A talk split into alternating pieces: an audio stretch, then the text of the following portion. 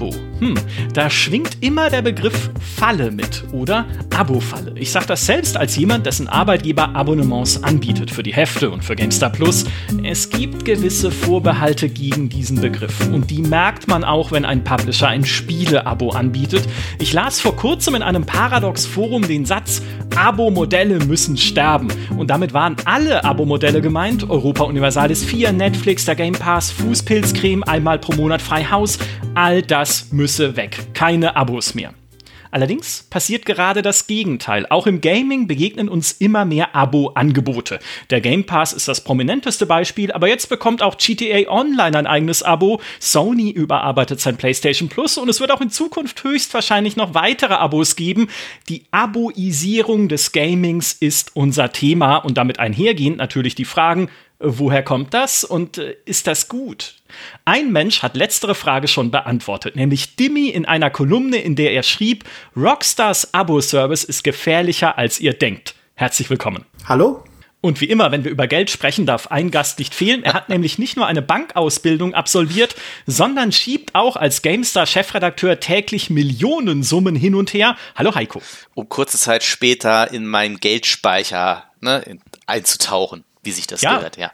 Ja, das äh, kann man ja vielleicht kurz aus dem Nähkästchen plaudern. Christian Schmidt damals als stellvertretender Chefredakteur hat ja dieses Narrativ etabliert, dass der GameStar-Chefredakteur immer sowas ist wie Dagobert Duck mit Geldspeicher. Das war damals Gunnar. Wir haben dann immer Gunnar auch im Heft angedichtet. Er sei unglaublich reich und das würde ich gerne mit dir jetzt weiterführen. Es ist, es ist nur fair.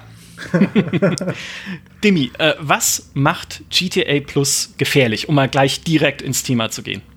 Die Wirkung, die es auf den Rest der Branche haben könnte, weil tatsächlich das Abonnement selbst von GTA Plus oder von GTA Online ist gar nicht so wild. Im Prinzip zahlst du 6 Euro im Monat und bekommst dafür monetäre Vorteile im Spiel. Also GTA Online ist ja über all die Jahre und wahrscheinlich mittlerweile 50 DLCs so ein Monstrum an Inhalten geworden. Äh, und für viele dieser Inhalte muss man sehr, sehr lange grinden. Also immer die gleichen Heists und Missionen und sonst irgendwas mitnehmen.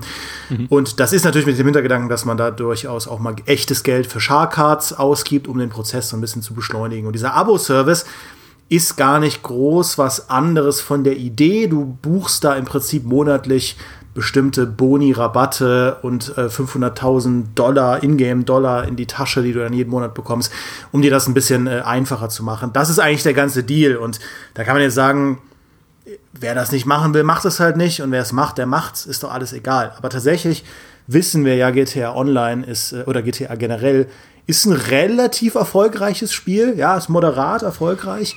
und ähm, das ist natürlich durchaus etwas, wo andere sich potenziell was abschauen können. Und wir sehen ja, da reden wir ja heute, heute auch noch drüber, Abo-Trends auch an, an, an vielen anderen Stellen. Und tatsächlich bin ich der Meinung, dass in diesem Abo-Modell das Risiko drin steckt, Spiele schlechter zu machen, so wie wir es halt auch eigentlich bei jeder Art von Monetarisierung in den letzten Jahren schon gesehen haben. Ein Bogen kann immer auch überspannt werden und das führt dann zu einem Battlefront 2, das führt dann zu bestimmten Kleinst-DLCs, äh, die ein Spiel ruinieren können. Und es kann im Fall von Abo-Modellen tatsächlich auch negative Konsequenzen haben. Und im Prinzip ging es mir nur darum, da ein bisschen den Finger zu erheben und zu sagen, okay, wäre denn Anfängen.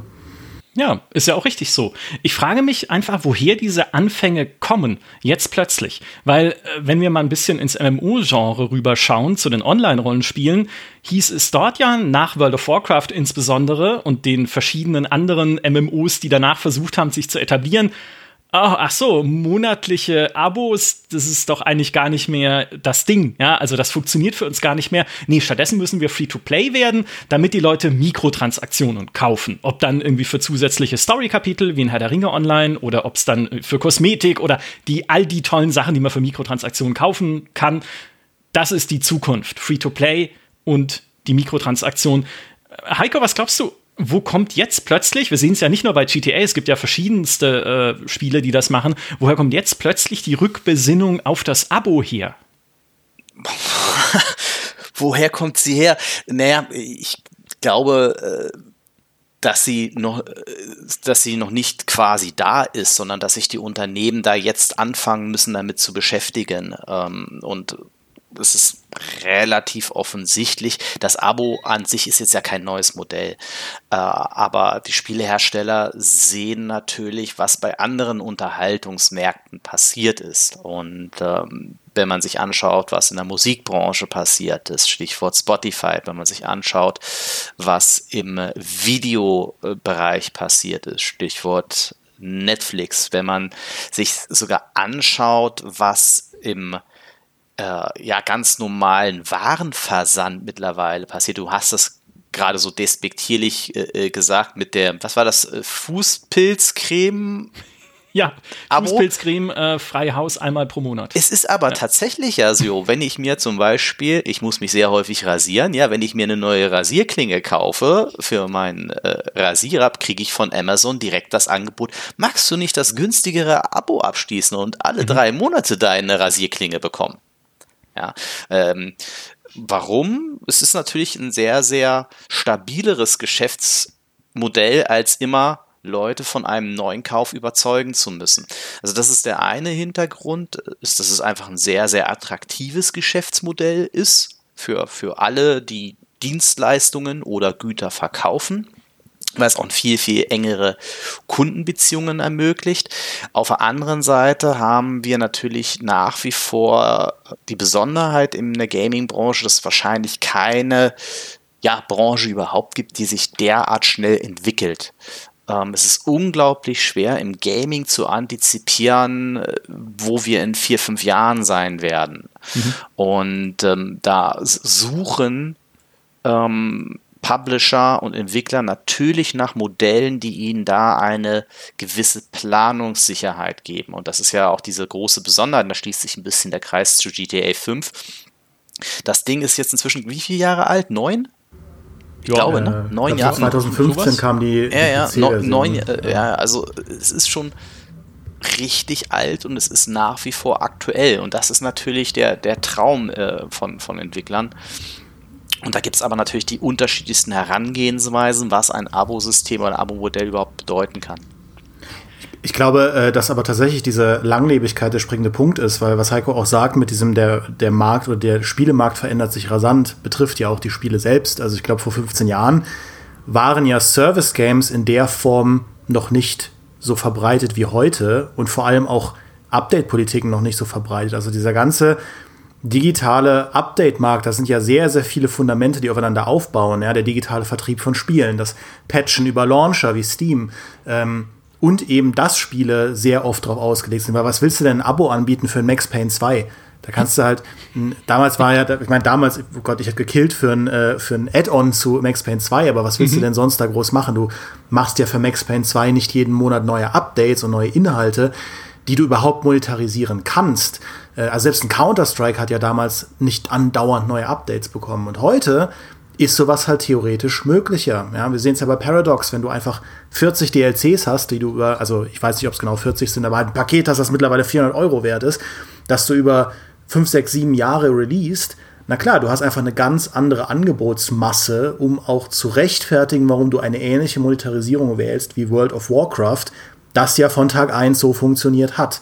Ähm, also dieses Abo-Modell, finde ich, hat heutzutage in der Art, wie Spiele heute distribuiert werden, auch einfach eine andere Chance, äh, bei den Leuten zu landen, als noch vor 15 Jahren.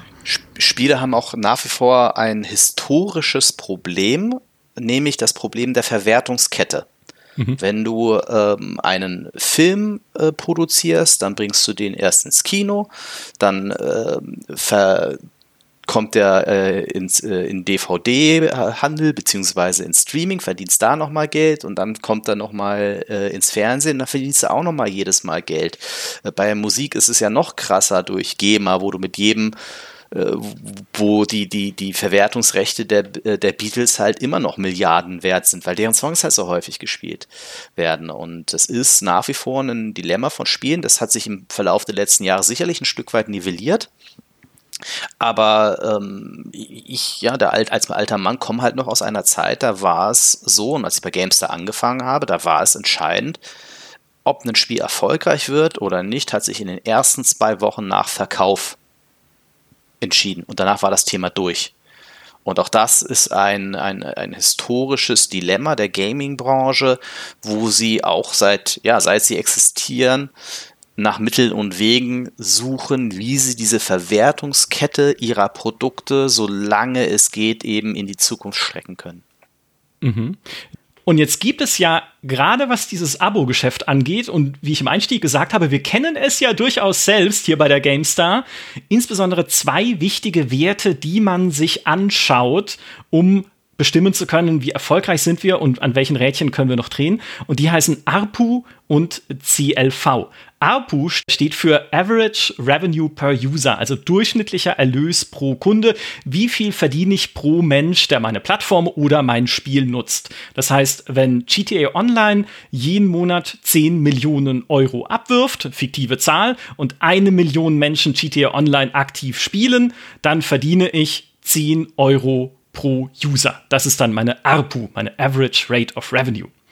Der zweite Wert heißt CLV, das steht für Customer Lifetime Value und das bedeutet der durchschnittliche Erlös pro Kunde gerechnet auf die durchschnittliche Gesamtlaufzeit, also quasi die Lebensdauer einer Mitgliedschaft, die gesamte Zeit, die jemand in meinem Spiel verbringt. Heißt also, wenn die Leute beispielsweise im Schnitt fünf Jahre im GTA Plus Abo bleiben, dann geben sie da sechs Euro pro Monat aus, also insgesamt 360 Euro. Und dann sieht Rockstar vielleicht noch in seinen Statistiken, dass da noch 100 Euro für Shark Cards dazukommen. Das hieße also unterm Strich einen Lebenswert von 460 Euro pro Person im Durchschnitt, bis den Leuten langweilig wird und sie dann doch lieber was anderes spielen und GTA Online den Rücken kehren. Wie gesagt, die Zahlen an sich waren jetzt fiktiv, aber diese beiden Werte, wie viel verdiene ich im Durchschnitt pro Kunden und wie viel verdiene ich im Durchschnitt auf die ganze Verweildauer eines Kunden, die vielleicht mehrere Jahre lang dauert, sind wahnsinnig wichtige Indikatoren für Investoren, weil man daraus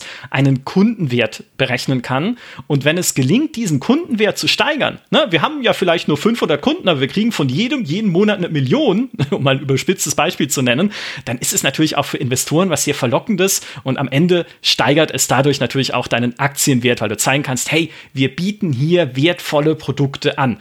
Und das ist, das passt zu dem, was ihr beide vorhin schon gesagt habt.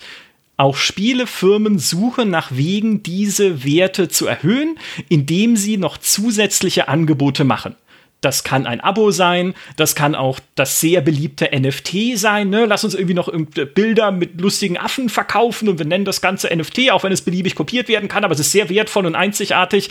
Also man guckt einfach, wie können wir diese Erlöse pro Person noch weiter steigern, um auch zeigen zu können, hey, wir haben hier ein wertvolles Produkt, das wir natürlich auch weiter supporten wollen in irgendeiner Form als Service Game. Und jetzt wäre tatsächlich die Frage, ne, weil Demi vorhin auch schon gesagt hat, während den Anfängen, Heiko, glaubst du, dass wir auch insbesondere diese Abo-Modelle in Zukunft in noch mehr Online-Games sehen werden?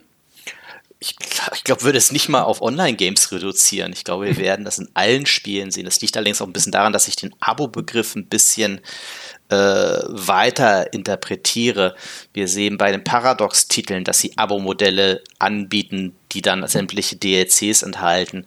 Wir sehen bei einem ähm, Anno, das jetzt, Anno 1800, das jetzt in die vierte Season geht, dass man den Season Pass für, glaube kostet jetzt hier 20 Euro oder 30 Euro, nee, 20 Euro kauft, der dann wieder drei DLCs enthält. Auch das ist ein mhm. letzten Endes ein Abo, wenn auch mit einer begrenzten Laufzeit.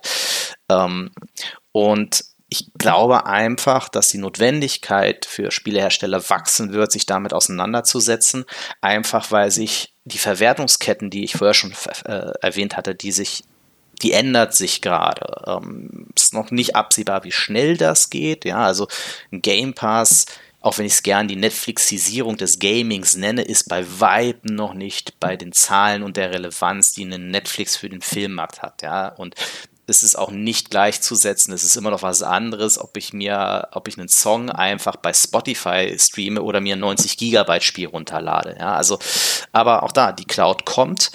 Ähm, vielleicht in zwei Jahren, vielleicht in drei Jahren, vielleicht auch erst in fünf Jahren, dass sie sich auf breiter Fläche durchsetzt, siehe Netzausbau in Deutschland. Ähm, aber unser Zugriff aufs Gaming wird sich verändern und damit auch die ja, wie, wie wir für Spiele bezahlen, wird sich entsprechend auch ver äh, verändern ein Stück weit. Es wird immer noch Spiele geben, die wir für 60, 70 Euro, 80 Euro einfach kaufen und dann ist da alles drin. Hat sich auch Sony relativ deutlich zu geäußert zu dem Thema.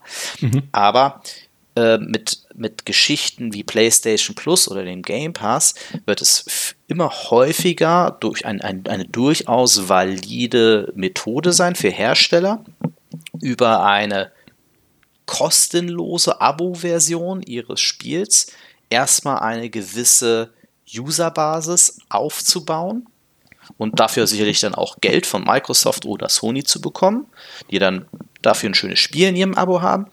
Aber wir sehen es ja jetzt schon, dass bei vielen Spielen, die diesen Abos enthalten sind, dann auch wieder nur eine Grundversion drin ist, die man dann eben weiter verlängern kann, indem man DLCs, Add-ons, Season-Pässe kau kauft. Und das scheint sich auch, auch durchaus zum Beispiel im Indie-Segment als, als valides Geschäftsmodell durchzusetzen. Äh, siehe etwa Held It Loose, was bei PlayStation äh, Plus ein Spiel war und dadurch eine, in kurzer Zeit eine große Userbasis aufbauen konnte, die natürlich jetzt über DLCs dann weiter monetarisiert werden soll. Mhm. Ich glaube, äh, ich glaube in Abgrenzung, also gerade dieser Vergleich zwischen Netflix und dem Game Pass, der ist echt spannend, weil, ähm, weil ja der Game Pass auch noch keine exklusiven Spiele hat. Es gibt zwar, sag ich mal, PlayStation exkludierende Angebote, nämlich dann logischerweise ein Halo gibt's dann nicht auf der PlayStation, ähm, aber Microsoft ist ja sogar wieder davon weggegangen, Dinge Game Store, Windows Store exklusiv zu machen, weil der Windows Store auch so toll ist. Also Forza Horizon gab es ja von Anfang an äh, auch auf Steam. Ähm, aber da ist, glaube ich, auch das letzte Wort noch nicht gesprochen. Es muss ja gar nicht sein, dass jetzt quasi wieder die Schranke hochgezogen wird und das heißt, okay, nur wer äh, den Windows Store nutzt, kann äh, Halo 7 spielen. Äh, aber es gab ja sogar schon, also hier der Gabe Newell hat ja sogar schon gesagt, dass er durchaus bereit wäre, darüber nachzudenken, inwieweit man den Game Pass in irgendeiner Form mit Steam verknüpfen könnte. Also statt jetzt ein eigenes Valve Steam Plus oder so zu entwickeln, wäre natürlich, ne, das war alles nur so Spekulationstalk, aber wäre natürlich denkbar, dass, äh, dass tatsächlich der Game Pass einfach Teil von Steam ist, ähnlich wie es auch ihr, hier EA Play schon ist. Das geht aktuell noch nicht in der Form, weil äh, die Game Pass-Version oft ein anderer Bild ist als die Steam-Version. Da gibt es ja durchaus auch Scherereien. Ähm, aber wenn, sage ich mal, die Brücke geschlagen ist, dann wäre das ja denkbar, dass du irgendwie bei Steam dann ein Gears of War, wo sind wir jetzt? Sechs äh, oder so drin hättest oder Gears 7. Und äh, das kannst du aber nur, Gears 6 kannst du dann aber nur kaufen, äh, indem du halt diese über Steam dann diese Mitgliedschaft anklickst für was weiß ich dann im Monat, ja. Äh, also noch, noch ist, wie gesagt, also alles, alles ist immer noch offen. Dieser Markt findet sich noch und er bildet sich noch. Und äh, auch im äh, Hinblick nochmal auf die Frage, wo die Dinge herkommen. Ich glaube halt, dass, also die Gaming-Industrie sucht ja auch immer noch nach weiteren Antworten, wie man langlebiger Dinge monetarisieren kann. Auch wegen all der Sachen, die ihr gesagt habt. Aber ne, wir haben den Jahrespass, wir haben den, der, wir haben den Season Pass, wir haben den Battle Pass, alles Modelle, um zu sagen, okay, wie können wir im Prinzip einen Service finanzieren über den Kaufpreis, den Initialkaufpreis hinaus. Und ich glaube, dieses monatliche Abo ist einfach noch ein Angebot, wo noch nicht komplett alles erschlossen wurde, was möglich ist, wo man noch viel experimentieren kann. Weil es mhm. natürlich, wenn du monatlich 6 Euro von der Community bekommst, ist das natürlich erstmal finanziell lukrativer als ein Season Pass, wo du alle drei, vier Monate 10 Euro von den Leuten bekommst. Ähm, und wenn man sich sogar auf etwas einigen kann, wie jetzt diese GTA Plus äh, 500.000 äh, Dollar im, äh, im Monat, das ist ja sogar ein Wert, den du auch sehr, also mal von Verwaltungskosten abgesehen, relativ leicht replizieren kannst jeden Monat im Vergleich zu einem Battle Pass, den du, wo du halt ein Set aus x Dutzend Skins und sonst irgendwas alles neu entwickeln musst, um das dann halt alle drei Monate rauszuhauen. Also ich glaube auch da, da wird der Markt wachsen und die Experimente werden zunehmen.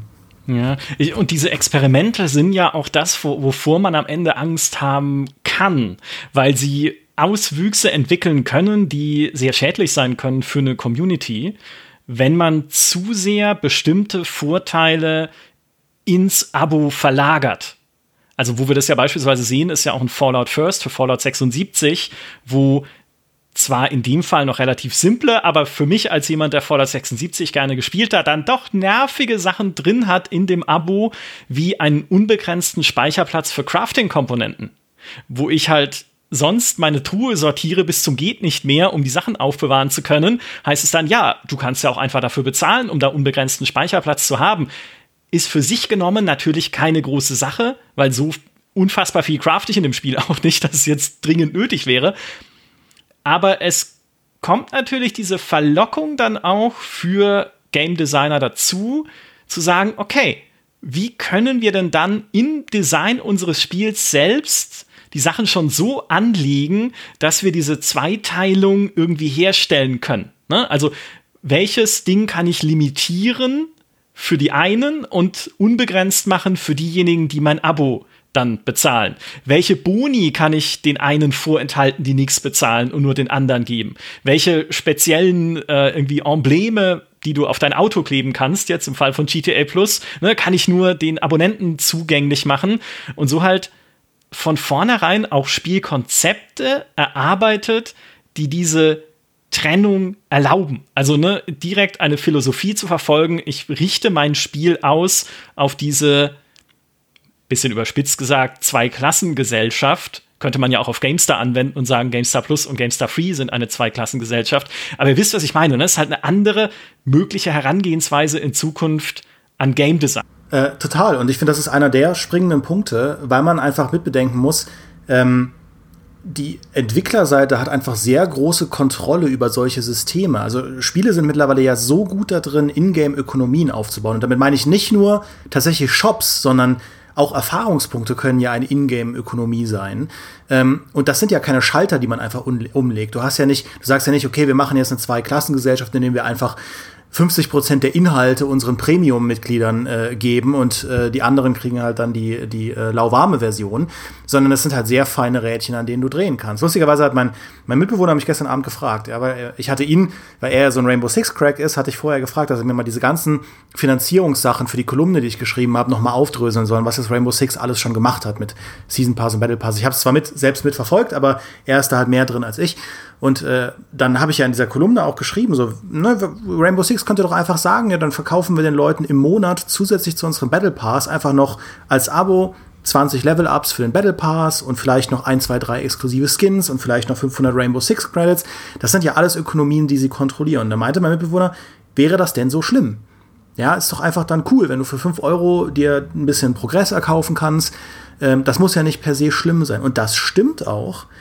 Aber theoretisch wäre ja zum Beispiel denkbar, dass du einfach für die Nicht-Premium-Abonnenten die XP-Rädchen so weit runterdrehst, wie es nur irgendwie gerade so geht bei einem Call of Duty. Ja, du kriegst halt so wenig XP plötzlich für jedes Match.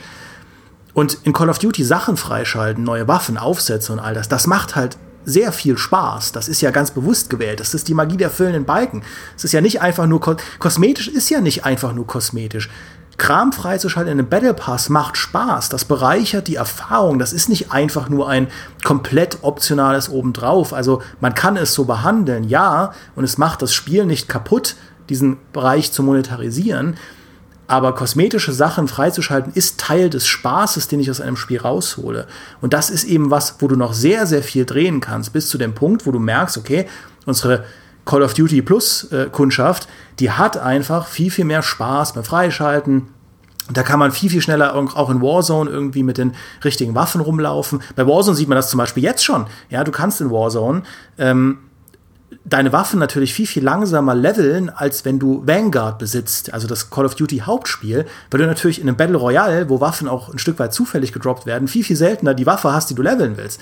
Ähm, das heißt, wenn du Vanguard besitzt, kannst du dir damit viel, viel schneller Vorteile erspielen, die du dann in Warzone übernehmen kannst. Also, das sind ja Dinge, die passieren nicht zufällig, die, die passieren mit einer, durchaus mit einer Kalkulation, ähm, weil man ja, man will ja, dass die Leute idealerweise möglichst viel mit dem eigenen System interagieren und ich glaube, das ist deswegen der, der springende Punkt, wie sich Spiele vielleicht auch ohne dass wir es merken, transformieren könnten, wenn wir plötzlich Abo-Services aus Spielen machen. Ich, ich sehe da tatsächlich nicht ganz so schwarz, bin ich, bin ich ehrlich. Also ich sehe auch die Gefahr. Ich glaube aber auch, dass die Spielehersteller aus der Free-to-Play Welle da viel gelernt haben, äh, auch durchaus auf die, die harte Tour. Und wir haben jetzt auch gerade in den letzten Jahren interessanterweise gerade von den, ähm, von den, von den, bei den großen Herstellern gesehen, dass es eben nicht reicht, ein Konzept zu kopieren oder ähm, ja, Battle Royale Shooter äh, funktionieren äh, noch Twitch ran, also machen wir Hyperscape, wird schon laufen. Nee, eben nicht, ganz so einfach ist es eben nicht. Ähm, die große Gefahr, die ich aber sehe, wenn, wenn die, an diesem Rad übertrieben wird, das haben wir ein bisschen bei Halo Infinite schon gesehen, ist, dass dieser, dieser, dieser Verdacht immer mitschwingt. Ja, dass man immer denkt, okay, das Balancing ist jetzt so, weil sie unser Geld wollen. Und äh, bei Halo Infinite war es halt einfach so, die haben das total verdösbaddelt, das, das, das Balancing beim Freischalten. Haben es dann ja auch relativ schnell korrigiert. Aktuell hatten wir gerade den Fall bei, bei Gran Turismo 7, wo sich die Entwickler ja wirklich nicht entblödet haben. Ich muss es so deutlich sagen. Ähm, die Ausschüttung an Prämien, an Siegprämien nachträglich zu verringern. So, und gleichzeitig konnte man in diesem Spiel halt schon immer von Anfang an ähm, eben äh, Geld, ja, mit dem man seine Autos kauft, auch schon für Echtgeld äh, kaufen. Und da lag der Verdacht natürlich sofort nah, okay, die wollen jetzt einfach noch die Monetarisierungsschraube anziehen, ja, bei einem 70, 80 Euro Spiel. Und äh, und um das aber, äh, da ist halt die Community inzwischen sehr sensibilisiert. Und das hat man bei Gran Turismo gesehen. Also äh, die, die, konnten ja gar nicht so schnell zurückrudern, wie der Shitstorm über sie zu, zusammengebrochen ist. Ähm, und deswegen äh, glaube ich jetzt nicht daran. Ich glaube, wir werden Experimente sehen. Ich glaube, wir werden auch freche Experimente sehen ich glaube, wir werden auch Phänomene sehen, ja, die, die äh, vielleicht so ein bisschen abseits der Norm sind. Ja, FIFA Ultimate Team ist sicherlich so ein Beispiel, ja, wo wir sagen, Lootboxen sind eigentlich überall inzwischen eine, ein, ein No-Go, ja, also sie haben alle zurückgenommen. Es gibt inzwischen Länder, die es verbieten. FIFA und NBA 2K, die haben es immer noch drin und da funktioniert es gut, aber ansonsten hat sich die Lootbox-Thematik relativ erledigt. Ähm, und das ist auch so ein bisschen meine Hoffnung, weil man darf gerade bei der Gaming-Community nie unterschätzen. Das ist nochmal ein völlig anderer Schnack ähm, bei, bei, wie bei Spotify zum Beispiel. Ich würde, würde wetten, dass nur ein Bruchteil der Spotify-Nutzer weiß, äh, weiß, was wirklich ein äh, Musiker verdient an einem Spotify-Play. Und da ist die Gaming-Community viel informierter und setzt sich mit ihrem Hobby, einfach auch weil es ein viel intensiveres Hobby ist, würde ich behaupten, so viel stärker auseinander und man kann sich im Gaming-Bereich einfach da deutlich weniger erlauben. Es wird immer wieder probiert werden, aber sie werden auf die Fresse kriegen, bin ich felsenfest von überzeugt. Das stimmt äh, und ich sehe das ja auch überhaupt nicht schwarz. Also von meiner Seite äh, sind Abo-Modelle nicht zwangsläufig was Schlechtes. Ich könnte mir das super, also ich finde das von Paradox zum Beispiel super, das Abo-Modell für eine bestimmte Art von Zielgruppe, die eben nicht äh, 5000 Stunden Europa Universal spielen. Ich könnte mir zum Beispiel auch voll gut ein Sims 4 Abo-Modell vorstellen, dass du einfach, wenn du einen Basiswert hast von 800 Euro an DLCs und du verkaufst den Leuten stattdessen ein Abo, wo sie all, Zugriff auf alles bekommen, statt das alles ausgeben zu müssen, fände ich eine sehr, sehr valide Alternative. Und ja, das habe ich auch in meiner Kolumne geschrieben, die Community ist ein super Korrektiv und das sehen wir immer wieder, dass du halt Trends hast, die bis zu einem gewissen Punkt übertrieben werden und dann korrigiert die Community das, indem sie Feedback gibt und dann findet man am Ende eine Synthese, die vielleicht für den Markt akzeptabel ist oder man findet keine Synthese und Dinge verschwinden wieder. Aber umgekehrt werden wir halt eben sehr wahrscheinlich diese Experimente sehen und da kann man, finde ich, aktuell nicht auf Basis auch der letzten Monate Publisher und Entwickler davon freisprechen, dass sie immer noch Experimente wagen, wo man sich denkt, komm on, da sind wir doch schon weiter. Siehe halt Battlefield 2042, siehe auch das Monetarisierungsmodell von Halo Infinite. Das sind ja alles da, oder auch meinetwegen so Sachen wie, na, also Hyperscape und Ghost Recon Frontline und X-Defiant und wie sie nicht alle heißen, diese Dinge sind ja immer noch aktuell.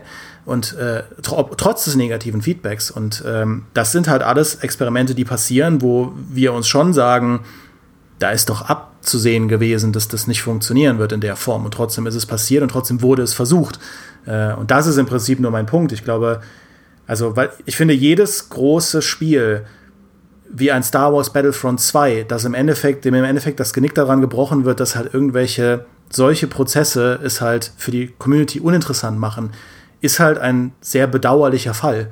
Und ähm, das ist einfach nur das, wo ich denke, verdammt normal, ich will einfach nicht zu viele Spiele sehen, die durch irgendwelche Abo-Zwänge und äh, Spieler-Community-Teilungen und so weiter an den Punkt getrieben werden, dass die Leute nicht mehr über das Spiel selbst reden, sondern sich nur darüber aufregen, wie viel Geld damit gemacht werden soll.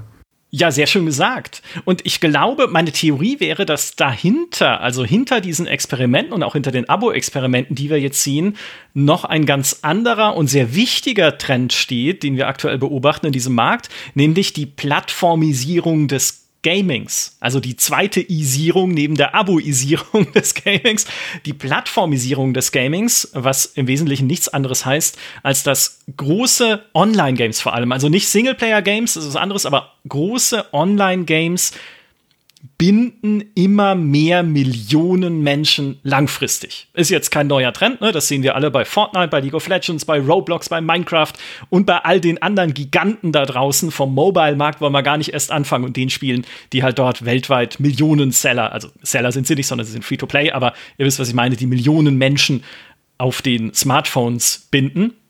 Und diese Plattformisierung hat für Spiele-Publisher eine Gefahr, wenn sie nicht Sony, Microsoft, Apple oder Google sind und vielleicht noch Nintendo, aber Nintendo ist immer was Besonderes, denn die kontrollieren ihre Hardware-Basis nicht. Also Sony und Microsoft haben natürlich die PlayStation und die Xbox, ne, die kontrollieren sozusagen ihre Hardware-Plattform, plus sie haben dann natürlich auch noch Xbox Live als Umgebung und das PlayStation Network auf ihren jeweiligen Plattformen, was auch eine proprietäre Technologie und eine proprietäre Plattform ist, die sie kontrollieren. Wir haben natürlich Apple, die die iPhones kontrollieren. Wir haben Google, die die Android-Smartphones nicht in dem Maße wie Apple, aber dann doch, ne, dort die Betriebssysteme stellen und die vorinstallierten Shops zumindest. Und was hat Take Two? Take-Two hat mit GTA 5 das wahrscheinlich erfolgreichste Entertainment-Produkt der Menschheitsgeschichte, aber sie besitzen keine eigene Plattform, auf dem es läuft. Noch nicht mal einen Streaming-Dienst. Also Take-Two ist sozusagen anderen Plattforminhabern ausgeliefert. Und das ist jetzt für sich noch nichts, wo man mit äh, Mitleid haben müsste mit Take Two. Das ist trotzdem ein sehr großes Unternehmen, dem es auch äh, so gut geht, dass sie Anfang des Jahres Singa übernehmen konnten. Aber natürlich überlegen die sich dann auch, hm, diese Plattformisierung ist ja auch für uns ein wichtiger Trend, wenn wir so ein wichtiges und großes Spiel am Markt haben wie GTA Online. Mit all den wiederum Millionen Menschen, die das regelmäßig spielen und uns dort regelmäßige Einnahmen bescheren. Und was können wir auch da tun, um einerseits, wie ich vorhin gesagt habe, ne, mehr Erlös aus diesen Leuten rauszuziehen und andererseits sie auch mehr an unser zumindest Ingame-Ökosystem zu binden. Ist ja auch ein bisschen das, was Epic Games macht mit dem Epic Game Store, der sich so an Fortnite randockt, dass jemand, der von Fortnite vielleicht kommt und neue Spiele haben möchte, gar nicht zu Steam rübergeht, sondern im Epic-System direkt bedient wird. Heißt nicht, dass der Epic Game Store in Zukunft das allein seligmachende für alle ist. Es wird Steam auch weiterhin geben. Aber einfach dieser, und auch das ist nichts Neues, dieser Versuch, eigene Ökosysteme zu schaffen, um darin, und das führt uns zur Wertschöpfungskette von Heiko, möglichst jeden Aspekt dieser Wertschöpfung kontrollieren zu können. Selbst wenn wir irgendwie auf einer anderen Plattform laufen müssen, weil Take-Two stellt halt keine eigenen Handys her. Das heißt, ich kann zumindest innerhalb meines Ökosystems äh, selber bestimmen, welche Inhalte entstehen, ich kann bestimmen, zu welchen Preisen sie verkauft werden, im Ingame-Shop oder dann eben über das Abo. Ich kann bestimmen, wer sie kriegt, ne? die Abonnenten, die normalen Spieler, die Leute, die sie im On-Game, äh, on, Online, On-Game-Shop, in dem Shop im Spiel drin kaufen tun. Und kann so auch wenn ich dann vielleicht noch einen Teil meiner Erlöse irgendwie an den Plattformbetreiber abtreten muss, wie es ja beispielsweise ist, wenn man ein Spiel auch verkauft im App Store auf Apple Smartphones oder so, kann ich trotzdem halt diese versuchen, noch einen, einen höheren Grad der Kontrolle und auch der Kundenbindung zu behalten. Und ich glaube, dieser Plattformkonflikt, also quasi das Spiel als Plattform versus die, solange sie noch existieren und wir nicht alles über das Cloud Gaming machen, versus die Hardware-Plattformen, den finde ich relativ wichtig, aber den betrachten wir eigentlich so im Gaming sehr selten, auch natürlich bei der GameStar, weil wir eh hauptsächlich im PC-Gaming unterwegs sind, wo es das in der Form nicht so sehr gibt, weil da kann ja jeder seine eigene Plattform einfach ins Internet reinschmeißen. Ne? Also haust du dann einfach irgendwie Fortnite als Online- Seite irgendwo hin und dann kann sie jeder ansurfen und muss dafür nicht erst über Steam gehen. Auf den Konsolen ist es so leicht nicht. Und auch auf den Smartphones ist es so leicht nicht. Was glaubt ihr? Ist, glaubt ihr, das ist ein Faktor, dieser der Plattformkrieg, wenn ich ihn mal ein bisschen überzogen so nennen darf? Glaub ich persönlich nicht, weil ähm, sich dieser Plattformkrieg eigentlich nur auf die wirklich großen Blockbuster beschränkt, die es sich leisten können. Und teilweise werden diese Plattformen dann auch oder diese Spiele dann auch wieder so groß, dass sie zu einer eigenen Plattform werden. Siehe ein Roblox zum Beispiel. Ähm, GTA ist so an der Schwelle, aber auch ein GTA ist wieder so groß, dass die Plattformhalter alles dafür tun werden und sich richtig tief bücken werden, um dieses Produkt auf ihre Plattform zu bekommen. Und das ist für mich persönlich eigentlich der spannendere Aspekt, was so die Pros und Kontras auch von Abo-Services ähm, angeht. Ein Aspekt nämlich davon ist ja, dass es sich hier um eine Art von Gatekeeping handelt. Ähm, meine Anfangszeit oder so, wir sind mit Spielen groß geworden, da waren die Publisher die Gatekeeper, weil nur wer einen Publishing-Deal hatte, konnte sein Spiel in den Handel bringen die, äh, die, die, die, das, der, On der Trend zum Online äh, hat das Ganze geändert. Ja, wer ein Spiel veröffentlicht, kann das binnen, jetzt beinahe gesagt, binnen Minuten in den, äh, auf iTunes oder auf Steam oder wo auch immer raushusten oder auf itch.io und wie sie nicht alle heißen die, äh, wenn sich das Thema, wenn sich diese Abo-Services durchsetzen, und mit Abo-Service meine ich jetzt wirklich sowas wie PlayStation Plus oder sowas wie den Game Pass, haben wir eine neue Form des Gatekeepings, das nicht per se schlecht sein muss, denn ne, dadurch bekommen wir vielleicht auch wieder eine bessere Qualitätskontrolle. Aber äh, die Gefahr besteht durchaus, dass äh, Spiele nur dann eine Überlebenschance bekommen oder haben, wenn sie entsprechend auch einen Platz im Abo-Service bekommen. Ähm, wir haben es jetzt ein paar Mal auch gesehen, ne, dass Spiele direkt zum Launch, äh, wo wahrscheinlich auch die Vorbestellungen nicht so waren, wie sich die Publisher das vorgestellt haben, dann direkt in den äh, Abo-Service kam, teilweise auch sehr erfolgreich, siehe Outriders von Square. Teilweise ist es dann schon die Verwertungskette ein weiterer wichtiger Schritt. Siehe aktuell das fantastische und leider offensichtlich viel zu schlecht verkaufte äh, Marvel's Guardians of the Galaxy, das auch wirklich in Rekordzeit ja, vom Vollpreistitel zum Game Pass-Titel wurde. Das, das, ist schon sehr, sehr interessant, was da passiert. Aber du hast schon einen Punkt, wenn man sich sowas überlegt, ne, was, was Disney gemacht hat. Ja? Disney war ja auch ja, hat sich das angeschaut und war jahrelang Zulieferer ne, für, für die, äh, auch für Streaming-Services, hat schön Marvel-Serien an Netflix geliefert und äh, dann haben sich halt irgendwann auch gedacht, Moment mal, wir sind doch eigentlich groß genug, unser eigenes Ding aufzuziehen. Haben Disney Plus gemacht und jetzt gibt es die Marvel-Serien, die jetzt früher bei Netflix war, nicht mehr bei Netflix, sondern nur noch exklusiv bei Disney Plus. Also ja, klar, wer äh, die Rechte an den Marken hat, hat natürlich auch die meiste Kontrolle. Ähm, wobei es natürlich weiß jetzt nicht, wie viel, gerade im Filmbereich gibt es jetzt schon so viele Streaming-Services. Ein Gefühl kommt jede Woche ein neuer Zu dazu. Viele. Ja, genau. Ja, bin, bin sehr, sehr gespannt. Ich kann mir nicht vorstellen, dass es im Gaming-Bereich ebenfalls so viele sein werden. Ich gehe davon aus, dass es sich da wirklich nur auf eine Handvoll ähm, beschränken wird. Ja, ich denke, das wird sich ähnlich entwickeln wie auch mit den ganzen Launchern. Äh, weil das glaube ich halt schon, auch bei den ganzen Launchern hat sich gezeigt, dass dieser Ecosystem-Gedanke, den auch in Apple vorlebt, der ist ja schon sexy.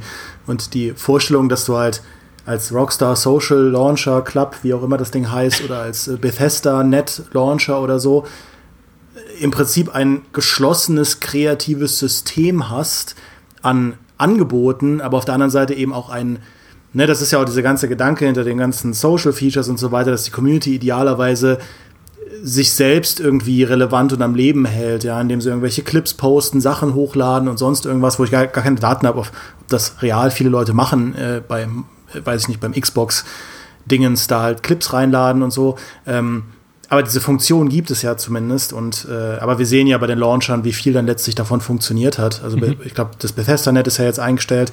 Äh, der Rockstar-Launcher weiß ich gar nicht, ob der noch existiert. Ähm, aber das sagt ja auch viel aus und so schrumpft es sich am Ende zusammen. Und ich glaube, ähm, also wir, wir sehen den Prozess ja auch im Gaming schon bei den Abo-Diensten. Ich bin mir nicht sicher, ob es Ubisoft Plus ewig geben wird. Ähm, ich glaube eher, dass das eben was ist, wo der Game Pass sagt, komm, da, äh, die, die nehmen wir auch noch. komm mit rein, komm, komm noch dazu. Erinnert sich jemand von euch noch an Games for Windows Live? oh, jetzt, genau, reißt die alten oder, Wunden auf. Oder, oder, oder noch besser, pass auf, einen habe ich noch für euch. Gameface von Crytek. Ja, stimmt. Ja. Unbedingt, ja. Ich finde aber, das ist ja genau, das legt ja auch den Finger in, in ganz viele Wunden, aber insbesondere in eine, nämlich in den letzten Jahren mussten ja dann Publisher und Entwickler schmerzhaft erfahren, dass sie eben nicht wegkommen, zumindest Stand jetzt, von Apple, von Google, von Sony und Microsoft und halt dann am Ende auch noch von Valve, wenn sie Spiele über Steam anbieten wollen. Also eine eigene Plattform zu etablieren in Form eines eigenen Launchers ist nicht so leicht und geht höchstwahrscheinlich schief. Also was können wir denn dann sonst tun, um irgendwie unsere Kontrolle mehr zu behalten, als wir sie vielleicht momentan haben oder so zu behalten, wie wir sie gerne hätten, weil Heiko hat schon recht. Natürlich ist es, also wenn jetzt äh, Rockstar sagen würde, nee, wir wollen nicht mehr auf PlayStation sein mit unseren Spielen, dann würde auch Sony sagen, äh, äh, Leute, doch gerne, doch bitte. Also können wir uns bitte zusammensetzen und mal drüber reden, dass GTA weiterhin äh, für die PlayStation erscheint. Aber es ist natürlich auch trotzdem ein Geben und Nehmen. Auch Sony kann ja sagen, ja, ihr braucht uns ja aber auch, sonst spielt euer GTA Online halt in Zukunft ein paar Millionen Menschen weniger, weil die besitzen halt dann nun mal eine Playstation und da pushen wir Destiny, weil das übrigens jetzt uns gehört, weil wir Bungie gekauft haben. Fiktives Beispiel, unterschiedliche Spiele, aber ne, es ist halt ein, ein Hin und Her schieben von Macht, so ein Power Struggle, der da äh, vor sich geht. Und der hat ein Element noch. Wir hatten äh, Human und ich im Metaverse Podcast kurz drüber gesprochen. Ich würde es aber hier gerne noch mal erwähnen, weil es ein bisschen zu dieser Plattformisierung und zu dem, was halt gerade äh, Spielepublisher versuchen, dazugehört, weil es wieder um Take-Two geht, auch insbesondere. Nämlich, ich habe es vorhin schon gesagt, Take-Two hat Zynga übernommen, Anfang des Jahres, den Social Mobile Game Publisher und Entwickler für ungefähr 12 Milliarden US-Dollar, wo wir alle schon gesagt haben, für wie viel? Ja, also für eine, bis dann Microsoft kam und gesagt hat, gehe ich drüber mit Activision, ne, dann war es egal. Aber das war bis dahin eine der größten Übernahmen, die es in dieser Industrie bislang gab. Und dieser hohe Kaufpreis äh, begründet sich natürlich dadurch, dass Singer sehr viel Erfahrung hat, was Online-Services angeht. Also durchaus kann es sein, dass Singer beratende Funktion hat, jetzt auch, wie es mit GTA Online weitergeht und dann auch mit der nächsten Evolutionsstufe vielleicht von GTA Online, die dann zusammen mit GTA 6 kommt. Das kommt, wenn die Hölle zufriert, weiß ich nicht, aber ne, da halt dann mehr Zusammenarbeit besteht, einfach wie man so einen Online-Service aufbaut. Und was Singer im Jahr 2021, also vor der Übernahme gekauft hat, war Chartboost, ein Netzwerk, für Mobile-Anzeigen, das auch Werbeanzeigen in Spielen ausspielen kann. Darunter Promo-Anzeigen für neue Games, basierend auf deinen eigenen Vorlieben, die da irgendwie gemessen wurden. Also das heißt, du spielst mobile irgendein Strategiespiel, dann kriegst du eine kleine Anzeige, in der steht, hey, probier doch mal dieses andere Strategiespiel. Das gibt's übrigens auch noch und vielleicht drückst du ja dann drauf und ähm, probierst es dann zumindest mal aus. Und diese User-Akquise über Anzeigen ist ein sehr, sehr wichtiger Baustein in insbesondere dem Mobile-Geschäft, aber halt auch im Online-Geschäft im Allgemeinen, insbesondere natürlich für Free-to-Play-Spiele, wo die Einstiegshürde dann sehr niedrig ist, wenn man einfach eine Anzeige sieht und hey, du kannst es jetzt kostenlos spielen, dann hüpfe ich da mal rein. Und was Take-Two jetzt mit Singa übernommen hat, ist eben ein Anzeigennetzwerk, das diese Anzeigen selbst ausspielt, sodass sie neben der Produktion eines Spiels, ne, also ich baue was, was die Leute gerne spielen, auch noch die Akquise kontrollieren können. Wie finde ich neue Leute und hole sie an Bord? Dann kontrolliere ich die Monetarisierung, also wie kriege ich denen irgendwie schöne Sachen verkauft? Vielleicht kann man auch noch Ingame-Anzeigen schalten für den Battle Pass über unser eigenes Anzeigennetzwerk. Plus ich kontrolliere die Analyse im Spiel, ich messe Engagement, was wird gespielt und dann am Ende wieder die Vermarktung an vielleicht noch andere Anzeigenkunden, indem ich beweise, dass meine Spielerinnen und Spieler einen bestimmten Wert besitzen, eben die Werte, die wir vorhin auch schon erwähnt haben, ne? wie viel Geld lassen die in meinem Spiel, wie viel, äh, wie Vermögen scheinen die zu sein, welches Alter haben die und so weiter, die typischen Daten eben, die man für Marktforschung braucht und so eine eine Wertschöpfungskette noch weiter zu ziehen, als sie möglich wäre, wenn man einfach nur ein Spiel rausbringt. Ne? Ich, ich mache irgendwie ein Spiel für Smartphones und hoffentlich spielt es jemand und äh, hoffentlich gibt mir jemand noch Geld, wenn da irgendwie ein paar Anzeigen drin laufen. Nee, man versucht halt jeden einzelnen Punkt dieser Kette bei sich zu vereinen als großes Unternehmen, ne? also nicht als Indie-Studio, sondern als dann in dem Fall Milliardenkonzern. Und das läuft sogar momentan umgekehrt. Also man sieht auch, dass Anzeigennetzwerke wiederum versuchen, Mobile-Publisher kleinere zu übernehmen. Auch da, damit die Anzeigennetzwerke halt diese, diese ganze Kette mehr kontrollieren. Und das finde ich mega spannend, einfach als Marktentwicklung, insbesondere wenn wir über Gatekeeping reden und ne, wer bestimmt eigentlich jetzt gerade die Gesetze des Ökosystems, in dem ich mich befinde. Und da ist es halt dann, ne, wie gesagt, dieser Machtkampf zwischen den Leuten, die das Spiel herstellen, vielleicht den Leuten, die das Spiel vermarkten, zwischen der Plattform, auf der das Spiel läuft und noch 15 anderen Analysefirmen und sonst was, die da alle dran beteiligt sind. Und wir können das jetzt für ganz, äh, ganz viele Spiele äh, gar nicht im Detail aufdröseln, wer da alles drinsteckt, aber es ist spannend. Und es ist auch was, äh, was auch auf äh, Seiten der Gesetzgeber inzwischen Aufmerksamkeit erregt hat, wenn auch vielleicht mit einem anderen Fokus, da nämlich eher auf Google und Apple. Es gibt ja jetzt relativ neu oder zumindest in relativ kurzer Zeit äh, durchs Parlament. Ah, ich kenne mich da nicht aus. Auf jeden Fall, die EU hat ein EU-Gesetz erlassen über digitale Märkte, das Gatekeeper-Plattformen, und das heißt Unternehmen mit über 8 Milliarden US-Dollar Umsatz pro Jahr, die eine Plattform stellen. GameStar ist knapp drunter, also Glück gehabt, aber das gilt halt für sowas wie Google, Apple, Microsoft, ne, die großen IT-Firmen insbesondere, sowie soziale Medien, also Facebook, äh, Twitter und Co., die müssen ihre Plattformen öffnen. Erstens für alternative Zahlmethoden, ne, also nicht alles über Apple Pay laufen lassen, sondern da muss auch was anderes möglich sein. Und für andere App Stores. Also das heißt, wenn ich selbst Apple, die äh, Google war ja da, also beziehungsweise bei Android konntest du ja schon andere Stores zumindest installieren. Apple ist da sehr restriktiv und sagt, nein, wir haben unseren eigenen App Store und das soll auch so bleiben. Und die EU sagt, nee, das wollen wir nicht. Ne? Ihr müsst euer Ökosystem mehr öffnen, damit halt nicht so viel Macht alleine beim Plattforminhaber konzentriert ist. Und dieses dieser Kampf gegen die Machtkonzentration beim Plattforminhaber ist halt auch ein Kampf, den Spielefirmen führen, halt nicht über Gesetzgebung, sondern dann über andere Methoden. Puh, langer Monolog, aber es, es, steckt schon in dem Thema mit drin, finde ich. Ja, wo, wobei ich aber tatsächlich glaube, dass im Endeffekt, um da so um versöhnlich was dazu zu sagen, bleibt das alles Entscheidende. Ein gutes Spiel ist ein gutes Spiel, ist ein gutes Spiel. Stimmt über, über Ingame-Advertising wird schon gesprochen, philosophiert und wird immer als der neue heiße Scheiß äh, proklamiert, seit ich seinerzeit die Making Games gegründet habe. Also wirklich schon lange. Und so wirklich jetzt auf, auf klassischer Front durchgesetzt hat es sich nach wie vor nicht. Und es gibt immer noch die Diskussionen, ob jetzt ein Rennspiel eigentlich BMW dafür bezahlen muss, damit sie BMW im Rennspiel featuren dürfen oder BMW dafür bezahlen muss, äh, weil ja das Rennspiel Werbung für BMW macht. Mhm.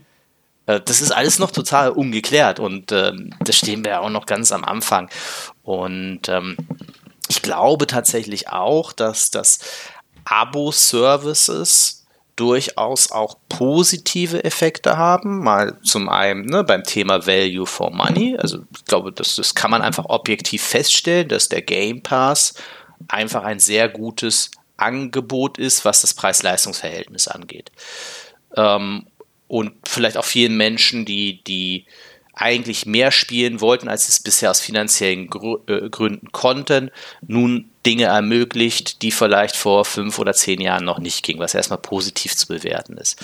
Ein anderer Aspekt ist, dass ähm, ich schon daran glaube, dass zumindest solche klassischen Spiele-Abos durchaus die Kreativität der Branche befruchten werden. Das haben wir auch im Filmbereich gesehen. Netflix und Amazon Prime und Disney Plus und was auch immer haben Serienkonzepte ermöglicht, die in der alten Verwertungskette niemals durchgegangen wären. Ja, äh, und niemals funktioniert hätten. Und auch da werden wir im Spielebereich bestimmt spannende, kreative äh, Dinge sehen, weil einfach die Plattformhalter die brauchen einfach ein breites Angebot. Es reicht mhm. eben nicht nur ein Call of Duty im Game Pass zu haben in Zukunft, sondern sie brauchen eben getreu ne, ihrem Werbeslogan Find Your Next Favorite Game. Sie müssen ein breites Angebot stellen, um eben auch bei, der, bei einem Abo-Angebot die breitestmögliche Zielgruppe abzudecken. Wenn du nur ein Spiel machst, hast du eine ganz klare Zielgruppe im Kopf. Das kannst du dir halt bei einem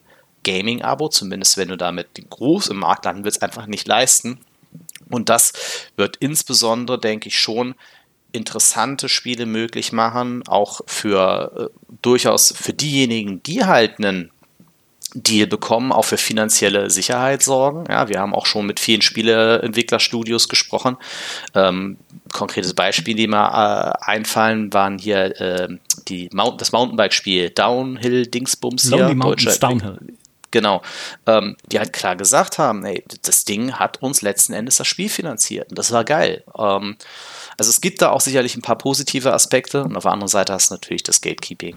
Ja, ja ich, äh, ich glaube aber auch, dass, äh, dass es positive Aspekte haben kann, auch in den Spielen selbst. Ja, also ähm, es gibt ja jetzt durchaus Gerüchte, dass auch das neue Call of Duty in irgendeiner Form auf ein Subscription-Modell setzen könnte.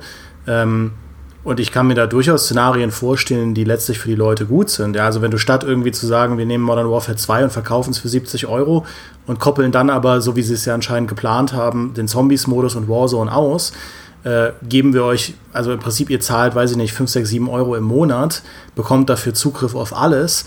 Und wir nutzen das aber auch, um über lange Zeit, und anscheinend soll ja auch 2023 kein, ähm, kein neues Call of Duty, kein Premium Call of Duty rauskommen, ja, ähm, wir, wir werden halt das nutzen, um über lange Zeit einfach ein Call of Duty mit neuen Inhalten auf eine Art und Weise zu versorgen, die vorher in der Form noch nicht möglich war, dann ist das ja prinzipiell erstmal interessant. Ja, es kann alles schiefgehen, klar, aber ich bin tatsächlich auch, also obwohl ich jetzt äh, ne, mit dem Finger, äh, mit meiner Kolumne den Finger erhoben habe, ich bin prinzipiell immer jemand, der sagt, nicht sofort alles zerreden und sagen, das wird garantiert, das wird garantiert ein reines Produkt von äh, Geldgier und Profitmaximierung und sonst irgendwas ganz so einfach funktioniert die Welt ja nicht. Und ähm, selbst der, der äh, oft ja sehr verpönte ne, Lootboxen und Skins und sonst irgendwas äh, äh, Wandel der letzten Jahre hat ja am Ende mit dem Battle Pass durchaus was hervorgebracht, ein Modell hervorgebracht, das ich ziemlich fair und gut finde. Ich mag Battle Passes, das ist wahrscheinlich meine unbeliebteste Äußerung aller Zeiten, aber ich mag Battle Passes sehr. Ich finde, das ist ein cooles System,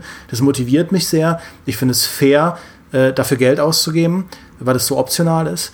Und äh, insgesamt halte ich das für eine sehr, sehr gute Erfindung. Und äh, ich kann mir vorstellen, dass auch Abo-Services bei bestimmten Spielen eine coole Sache werden könnten. Ja. ja würde ich auch sagen. Also, das, äh, man muss ja dann auch ein bisschen unterscheiden zwischen dem, ich nenne es jetzt mal Plattform-Abo, also sowas wie PlayStation Plus, der Xbox Game Pass, Apple Arcade, durchaus auch vielleicht noch sowas wie EA Play oder Ubisoft Plus, also Abo-Angebote, die möglichst vielfältig sein sollen, ja, bei Ubisoft und EA kann man da schon wieder die Klammer setzen. So arg vielfältig ist ihr Angebot leider nicht oder so viel steckt noch nicht drin, außer Battlefield-Kostüme für mein FIFA Ultimate Team in EA Play. Hm, also ne, kann man alles noch ausfallen, aber grundsätzlich die können dazu führen, dass das Angebot generell bunter wird, genau wie Heiko gesagt hat, dass da auch kleine Dinge hervortreten können mehr und auch Indie-Teams die Chance geboten wird, irgendwo eine sichere finanzielle Basis zu schaffen, sich. Ne? Und auf der anderen Seite, diese Single-Game-Abos können natürlich im Idealfall dazu führen, dass man sich nicht überlegt, wenn man ein Spielkonzept macht, äh, wie können wir die Community möglichst, möglichst perfide spalten ja, mit unseren Abo-Angeboten.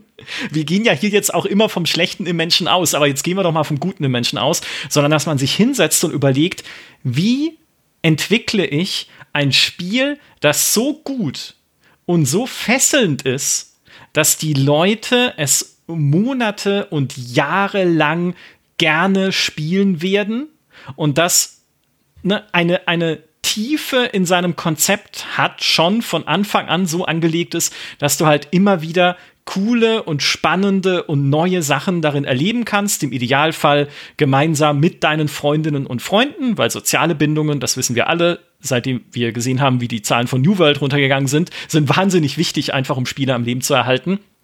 Also, wie machen wir uns jetzt Gedanken über ein möglichst gutes Spiel und nicht über ein möglichst gut monetarisierbares Spiel? Und das ist tatsächlich eine Hoffnung, die ich habe, und das greift ja auch ein bisschen in die Service-Game-Diskussion, die wir erst neulich im Podcast geführt haben, wo wir gesehen haben, ein Service-Game scheitert nicht notwendigerweise daran, dass es schwierig ist, neue Inhalte nachzuliefern. Ja, es ist schwierig, das Problem ist aber eigentlich schon vielleicht sogar Jahre vorher passiert, weil ein Konzept aufgesetzt wurde und eine Basis aufgesetzt wurde, die überhaupt nicht die Tiefe hat, die sie bräuchte, um danach erweitert zu werden.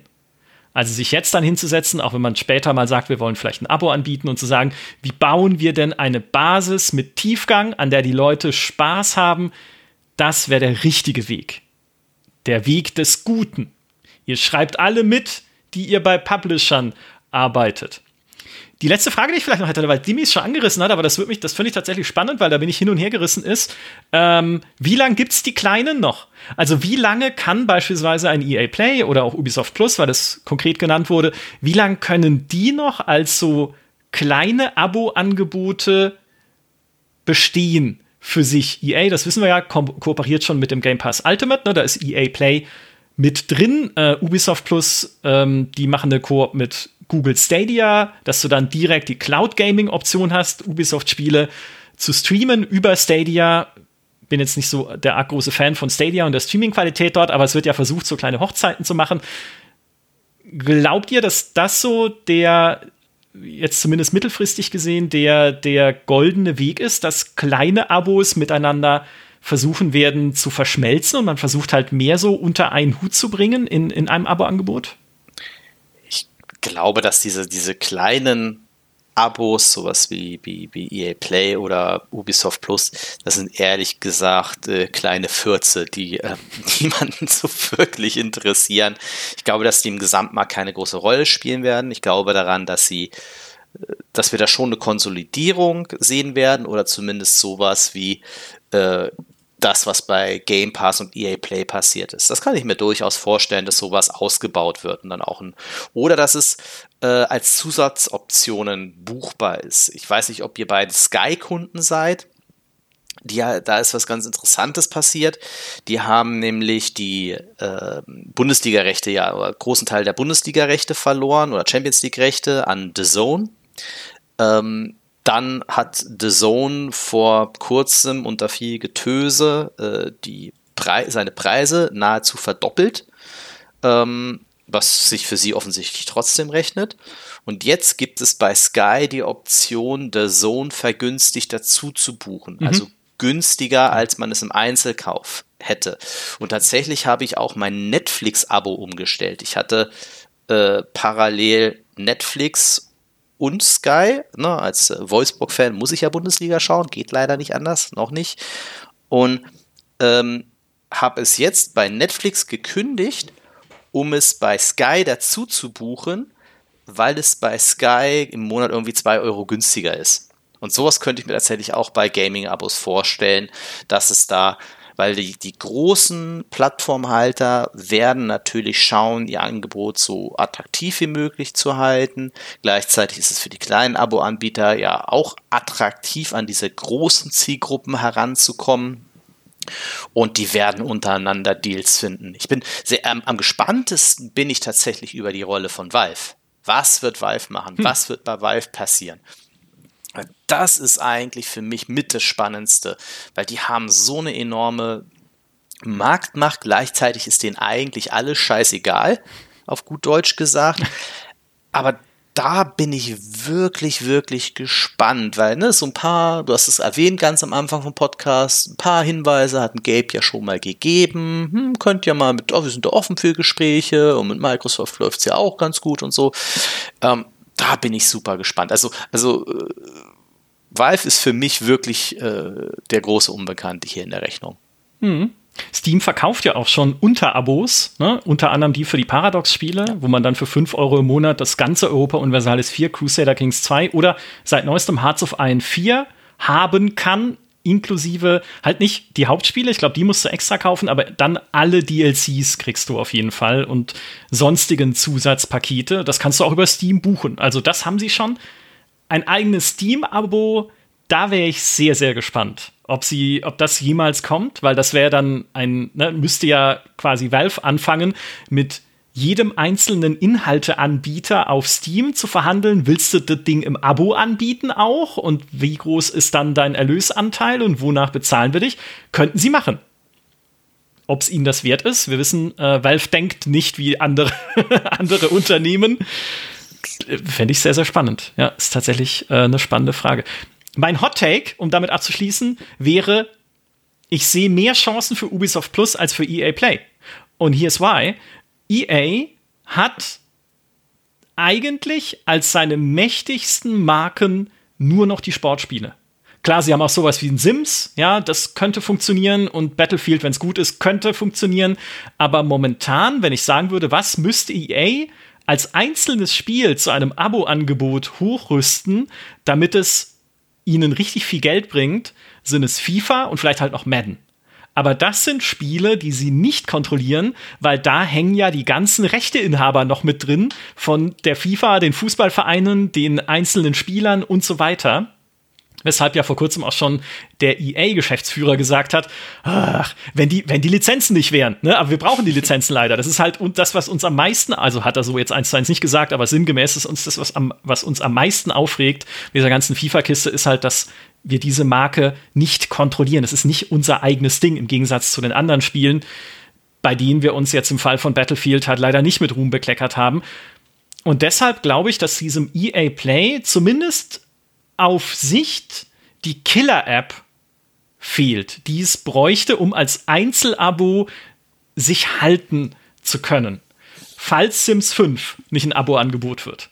Weil das, ne, wenn du halt, und das hatte ja, glaube ich, der Andrew Wilson auch schon mal angedeutet, der EA-Chef, ein neues Sims, das so Service-Game-mäßig auch immer mit, bei der Sims-Serie mit immer neuen DLCs versorgt wird, was eine total neue Idee wäre. Wer weiß, ob das nicht eine gute Idee wäre für die Zukunft. Also das könnte eine sein, aber da noch, zeichnet sich noch nichts ab. Ubisoft könnte ja zumindest aus Assassin's Creed Infinity sowas machen. Weil sie haben ja schon gesagt, Assassin's Creed Infinity soll halt unsere neue Assassin's Creed Plattform werden, die dann auch so zumindest interpretieren wir das, mit immer neuen Assassin's Creed Abenteuern und Kapiteln erweitert werden kann. Und wenn sie, also, also wir kennen Ubisoft, ne? kann alles schrecklich werden. Alles. Von über Battle Pass und was das, wie gut das spielerisch ist, bis hin zu Furzhumor in den Quests. Also da ist noch nichts safe. Aber wenn sie das gut machen, dann kann das ja auch ein Ubisoft Plus Angebot sein, was sie wahrscheinlich nicht integrieren würden in ein anderes Abo, also dass man nicht einfach sagt, okay, im Xbox Game Pass hast du jetzt auch Assassin's Creed Infinity mit drin oder im neuen PlayStation Abo, sondern wenn das gut ist und Menschen binden kann, dann könnten sie das nutzen, um ihr Abo zu pushen. Also als potenzielle Killer-App. Weil auch ein Anno, glaube ich, wenn du ein Anno im Abo anbieten würdest, erstens haben sie die Season Passes und es ist auch zu klein von der potenziellen Zielgruppe her. Assassin's Creed eventuell nicht. Ne? Und sowas sehe ich halt bei EA noch nicht so richtig. Ja, ich bin halt gespannt, welche Antwort sie finden auf äh, die Frage, wie sie das Paket zum Release verschnüren wollen, weil ähm, zum Release kannst du ja noch nicht viel anbieten. Also Sims 4 könntest du jetzt halt super zu einem Abo-Modell ausbauen, Stimmt. aber Sims 5, wenn es halt noch nichts gibt, noch nicht mal Pools oder Keller oder Kleinkinder, ähm, hm, ja. schwierig, ne? Ja. das irgendwie attraktiv zu machen. Auf der anderen Seite, der Season Pass macht ja auch nichts anderes. Du verkaufst ja mit dem Season Pass auch ab Launch einen Wert, der noch nicht existiert. Mhm. Ähm, und es funktioniert auch, aber klar, auf der, also da, da, bin ich halt neugierig drauf, wie sie das irgendwie hinkriegen, zu sagen, hey, zum Release könnt ihr euch schon Assassin's Creed Infinite, Infinity kaufen. Kann man natürlich machen, dass man sagt, okay, ihr kriegt das ganze Spiel halt für einen Zehner. Äh, aber dann hast du wieder das Problem, dass die Leute dann einfach nach einem Monat vielleicht kündigen oder nach zwei. Äh, und dann hast du im Endeffekt viel, viel weniger Geld gemacht, als äh, wenn du das Ding zum Vollpreis verkauft hättest. Oder vielleicht ja auch nicht, weil so viele Leute im Abo drin bleiben. Oder, oder, oder. Also ich glaube, da sind einfach noch sehr, sehr viele Fragezeichen. Das ist noch ein sehr nebliges Meer, auf das wir da blicken. Aber ich glaube, es wird auf jeden Fall sehr viel spannende neue Sachen geben, über die man reden kann. Ja. Im Podcast. Die Sims Online 2 im GameStar Podcast habt Ja, ihr es zuerst genau. gehört. Ja, jetzt neu das Podcast-Abo. Ja, also bleibt einfach dabei. Äh, es ist es ja im Prinzip, wenn ihr GameStar Plus habt, habt ihr ja ein Podcast-Abo. Das heißt, hey, herzlich willkommen. Gehört ja auch mit dazu. Eines noch kurz per Handzeichen. Nee, Handzeichen sieht man nicht, aber per emotionaler Äußerung. Demos als Teil von Abos, gut oder schlecht? Weil sowohl das PlayStation-Abo bietet ja jetzt in der Deluxe-Version oder beziehungsweise der Premium-Version, wie es in Europa, den USA ähm, und den ja wohlhabenderen Nationen heißt, an, dass man äh, Limited Game Trials bekommt, wie in EA Play ja auch, wo du halt Spiele vorab schon anspielen kannst, um dann schon auf Reddit damit anzugeben, was du schon gespielt hast. Äh, ist, ist das gut? Ist das ein wertvoller Vorteil, für den man ein Abo bezahlen möchte? Ich deute das als Nein. Das gefällt mir sehr gut. Hätte ja sein können, dass ihr Stille, Ab stille Ablehnung, ja, ja. dass ihr direkt aufspringt und sagt, yay. Ich sage aber auch, das ist eigentlich. Das ist halt wieder so ein Auseinanderdividieren von Sachen. Eine Demo war früher kostenlos, jetzt ist sie Teil eines Abos. Dabei sollte sie doch im Idealfall sogar dazu führen, dass man noch Feedback sammelt, um zu erkennen, wo das Spiel noch knarzt. Ne? Auch wieder der Begriff Marketing-Betas, die ja da oft dann mit rein verwoben werden. Also, äh, keine so gute Idee. Und vielleicht als letzter Funfact noch: Ich habe heute Morgen erst gemerkt, dass ich ein Gaming-Abo habe, das ich nicht nutze. Und das ist Amazon Prime Gaming. Weil ich, ich ja, ich wusste, dass es das gibt. Irgendwie, äh, man arbeitet ja auch bei der GameStar und hat vielleicht mal ein paar Berührungspunkte damit gehabt. Aber ich habe noch nie irgendwas damit gemacht, weil ich habe halt Amazon Prime einfach für die kostenfreien Lieferungen und um alle paar Monate mal eine Serie zu schauen, die mich interessiert, Star Trek DK aber noch nie benutzt, um da Gratis-Games mitzunehmen und irgendwelche Bonusinhalte, selbst für Mobile-Spiele. Und hab dann jetzt heute mich da mal, hab da heute mal reingeguckt, ähm, nachdem jetzt Heiko auch gesagt hat, dass es da Stellaris schon gab, kostenlos. Unglaublich, wie ich das nicht mitkriegen konnte. Und hab mir gedacht, ach, das gibt's ja auch noch. Aha. Aktu aktuell, ne? Surviving Mars, Madden 22. Das ist nicht so schlecht. Und Oblivion und Monkey Island 2 jetzt mit drin. Also, ich meine, ja, nicht die allerneuesten Dinge, aber zumindest Spiele, die man kennt. Siehst halt auch, Amazon ist halt auch so ein bisschen in der Selbstfindungsphase, weil auch die haben eine mächtige Gaming-Plattform, Twitch, aber sie haben ein eher eingeschränkt geiles Content-Angebot mit New World und ja, immerhin Lost Ark, was ja ein ganz gutes Spiel ist, aber wo sie jetzt halt auch selber nicht die Spieleanbieter sind und sein können, stand jetzt.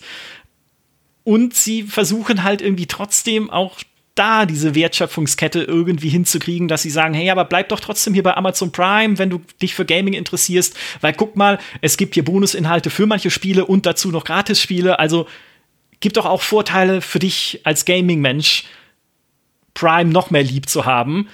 Und auch das ist ja Teil noch von diesem ja, Plattformkampf und Verdrängungskampf. Hey, wir versuchen dir halt ein Abo zu bieten, mit dem du happy bist, sodass du über die anderen Abos da draußen gar nicht erst nachzudenken brauchst. Ne? Wir haben doch hier Monkey Island 2. Was brauchst du denn den Game Pass mit Forza Horizon 5 und Halo Infinite? Hm, funktioniert noch nicht ganz, ich weiß, aber habe ich einfach nie realisiert, dass ich das auch längst hätte nutzen können. Aber ja, mal gucken, was Amazon noch macht. Ist ja immer noch mein Tipp, den sage ich immer gerne am Ende des Podcasts. Mal gucken, wen Amazon noch kauft. Wen Amazon noch übernimmt. Geld hätten sie genug. Die eigene Spieleherstellung knarzt. Aber wenn sie auch dann alle so alle Ecken der Wertschöpfungskette, alle Glieder, eine Kette hat Glieder äh, der Wertschöpfungskette kontrollieren wollen, könnte es ja sein, dass sie auch noch irgendwann bei irgendeinem Publisher zugreifen. Vielleicht bei EA.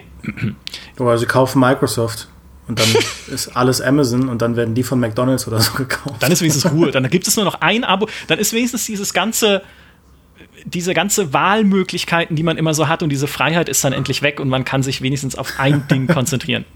Ich habe das Microson, Mac, Mac Microson Abo und alle sind glücklich. Ihr beiden, vielen, vielen Dank für diesen Talk äh, über die Aboisierung des Game Pass, äh, des Game Pass, des Gaming. Der Game Pass ist auch aboisiert, des Gamings, wollte ich eigentlich sagen.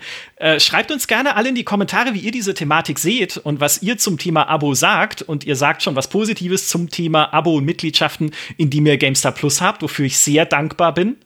Und ähm, was uns durchaus ermöglicht, auch Dinge wie diesen Podcast zu machen, zu so Industriehintergrundthemen, die wir an anderer Stelle vielleicht gar nicht so leicht aufgreifen könnten, weil wir die Erfahrung gemacht haben, dass es so viele Leute nicht interessiert. Aber euch, das weiß ich, euch interessiert es. Also ganz vielen Dank dafür. Ganz vielen Dank an Heiko und Demi und alle, die uns heute zugehört haben. Macht's gut. Bis zum nächsten Mal. Tschüss. Tschüss. Ciao.